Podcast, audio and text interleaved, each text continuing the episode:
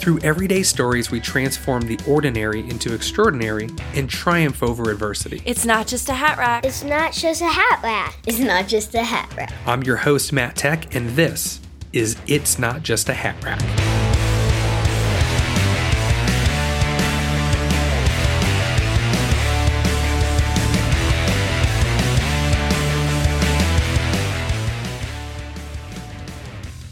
Did you know less than 3% of Americans have a positive net worth?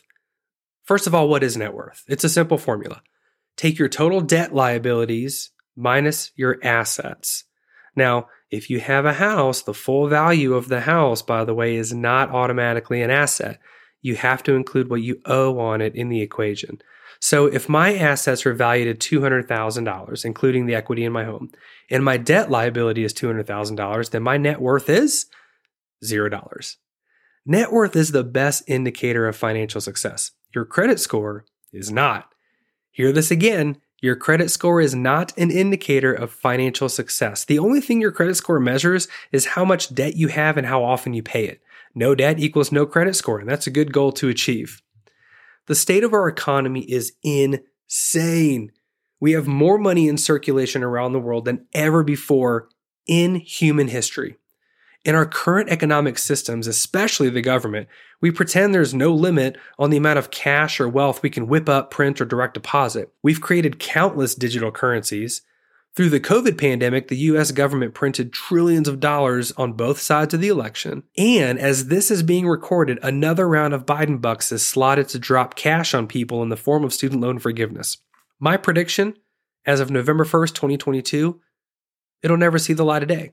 It'll never get through court and you will never see that forgiveness. So don't wait on the government to change your life because you will always be disappointed. But wealth grows quick too.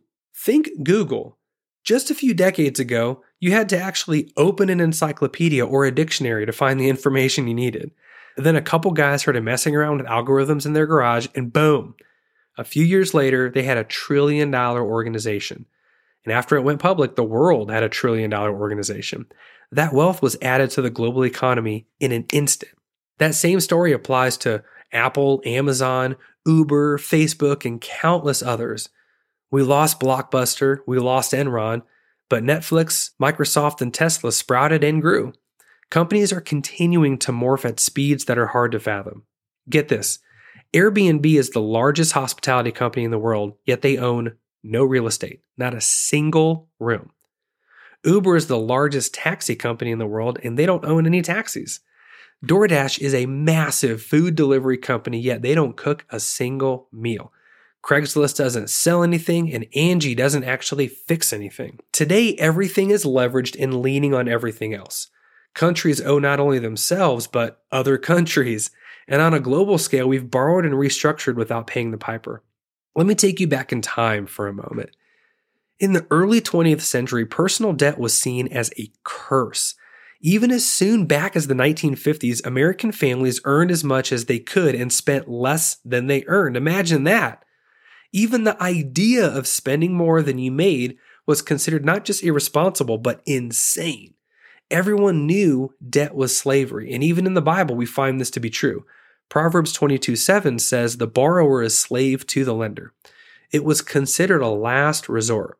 So, what happened? Well, after World War II, once people came home and got back to work, the story of debt as slavery began to change. Currency became a commodity and debt became seen as a tool or an opportunity. Think about it. Why wait until tomorrow when you could have it today? Soon after, the store credit card was born. What was once considered a move of desperation is now considered normal and the smart choice. Barely 70 years later, we find the average household has three credit cards with an average balance of approximately $15,000.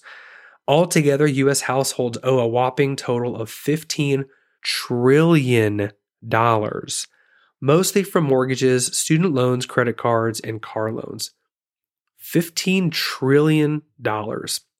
Imaginary money, IOUs. Trust me, I'm good for it. I'll pay you back, I swear. Dr. John Delony says, quote, the blood pumping through the heart and veins of the world's economy is not even real. Everybody owes everybody. People have become addicted to debt. We want big houses, new cars. Nobody lives on a budget, and there's virtually zero self discipline. If you got the same advice when you were a kid, everybody is supposed to go to college, and colleges are doubling their tuition every seven to 10 years. People of means can't say no to building more and leveraging more, while others are stuck in cycles of poverty. Look, we can go on and on about the why and how we got here. I'll defer to the economists and sociologists for that. I'm sharing this with you to turn the lights on and take a stark look at what is. Every day we wake up, jump out of bed, and willfully shackle ourselves to a bank, a cell phone company, the mall, car dealerships, mortgage companies, and various retail stores. Heck, we even buy t shirts and jeans with holes in them, and we do it on payment plans. We feel entitled to live in certain cities at certain standards and within a certain lifestyle. Or we were preyed upon and fed a story about what we could or could not accomplish, what our life was supposed to look like, and that there was no other way. There was no other way to say this, but things are a mess. Just 70 years after the debt is slavery mentality, working today to pay for something you ate yesterday is normal. Making payments on a depreciating asset is normal. We've constructed a universe where all of our payments add up to our salaries, and it's normal. And if you don't participate, you're an outsider. You're a troublemaker. You are a liability. You are a pariah. Let me share a story with you. Growing up, I wasn't taught the importance of personal finance. There were no high school or college courses on how to file my taxes, create a budget, or save money. I was churned through a trillion dollar education machine. And when my wife and I got married over 13 years ago, we attended Dave Ramsey's Financial Peace University. Now, my wife's view on debt was I'd rather starve and pay the credit card bill. We lived fairly loose over the years, with moving a bunch of times, a couple life crises, job losses, a miscarriage, bankruptcy, a brief separation. We weren't really on the same page. But in 2019, something clicked, and we started to evaluate not just our finances, but our mental and physical state. We looked up and saw we were six figures in debt. Here's the thing owing people is crippling. Anxiety and depression are fundamentally about a lack of control and autonomy over your future, and we had no control. We were stuck. There are two paragraphs I want to read you from Dr. John Delony's new book, Own Your Past, Change Your Future. Here we go. Owing someone money is like handing them the pen to the story of your life and letting someone else write it for you. They get to write the terms, the deadlines, and the consequences. They get to tell you what you'll eat, where you'll live, and how much time you can spend with loved ones. He goes on The story we've been told is that we got smarter than money, that debt is normal. The story is that currency doesn't have to be tethered to reality, that math works everywhere but in finance.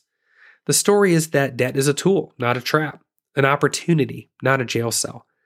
The story is if we run out of money, we'll just print more or borrow more. And almost all of us have played along in this fantasy, willingly chaining ourselves to more and more financial obligation and less and less freedom. The story is that debt will save us, but our brains and bodies are sounding the alarms. Dang. Overwhelming studies have shown that individuals who struggle with debt are more likely to suffer from depression and anxiety. This manifests as headaches, lack of sleep, inability to focus, and so on. People in debt are also eight times more likely to die by suicide. It causes emotional stress and physical stress on your body, which weakens your immune system and leads to cognitive and behavioral issues. Frustration leads to anger, anger leads to regret, regret leads to embarrassment, and all this consumption has a biological effect on your mind, body, and your relationships. And that was my wife and I. But we decided to clear the field. We wrote it all out and arranged it into what Dave Ramsey calls the debt snowball. We scaled back our lifestyle, canceled the streaming, sold the car, said no to restaurants and vacations with plenty of comments from the peanut gallery, said no to Christmas presents outside of close family members. We even sold our house and lived in our in law's basement. Now, that's extreme. You don't have to do that. We just felt it was right. And in less than three years, we paid off over $100,000 in debt. And at the same time, cash flowed a move across the country, a new vehicle, couple holiday trips to see the family, medical emergencies, and more. We see the light at the end of the tunnel. And let me tell you something the overwhelming sense of peace we feel cannot be overstated. It feels tremendous. Debt is literally killing us. But maybe you're over there saying in your head, but Matt, I use the credit card and I pay it off every month. See, I got to get those miles and those free hotel nights. I hate to burst your bubble, but even if you see the value in that, somehow seeing the value in using miles and hotel nights only when the credit card company tells you you can, those points are actually paid for off the backs of the other people who cannot afford to pay their bills. But you do you. My household and I, we choose not to participate in a system that puts weight on one family just to give a few miles to me. That's not a system I want to be part of. So, what's next? Get out of debt. Commit to never borrowing money ever again and get to work paying it all off. There are tons of free resources at ramseysolutions.com. There's a link in the show notes. But if you need help, look, I'm here to help you too. No cost, just your commitment that if I spend time with you, you'll give it your best effort. The mess that you're in is because of choices you've made. But the good news is that the person who can fix it is staring in the mirror every morning. So own it and get to work. The borrower is slave to the lender. God also promises that if you honor him with your resources, further on in Proverbs, he tells us, God knows how to give you more than enough of what you need for today and still meet your needs tomorrow. Make a commitment create a plan, get out of debt, get well. It's not just a hat rack. It's not just a hat rack. It's not just a hat rack. In today's Done and Done, little shortcuts and insights to navigate life, generosity gives back. You never miss the money you give away, and generosity always has a way of coming back to you. My challenge for you this week allocate 20 bucks for someone else. Pay for someone's coffee, pay for the person behind you at the drive through, or just hand it to someone random. But be generous. Done and done. Thanks for listening to today's episode. If you enjoyed the show, please rate and review, and more importantly, share with a friend. Don't forget to subscribe so you always have the latest episode.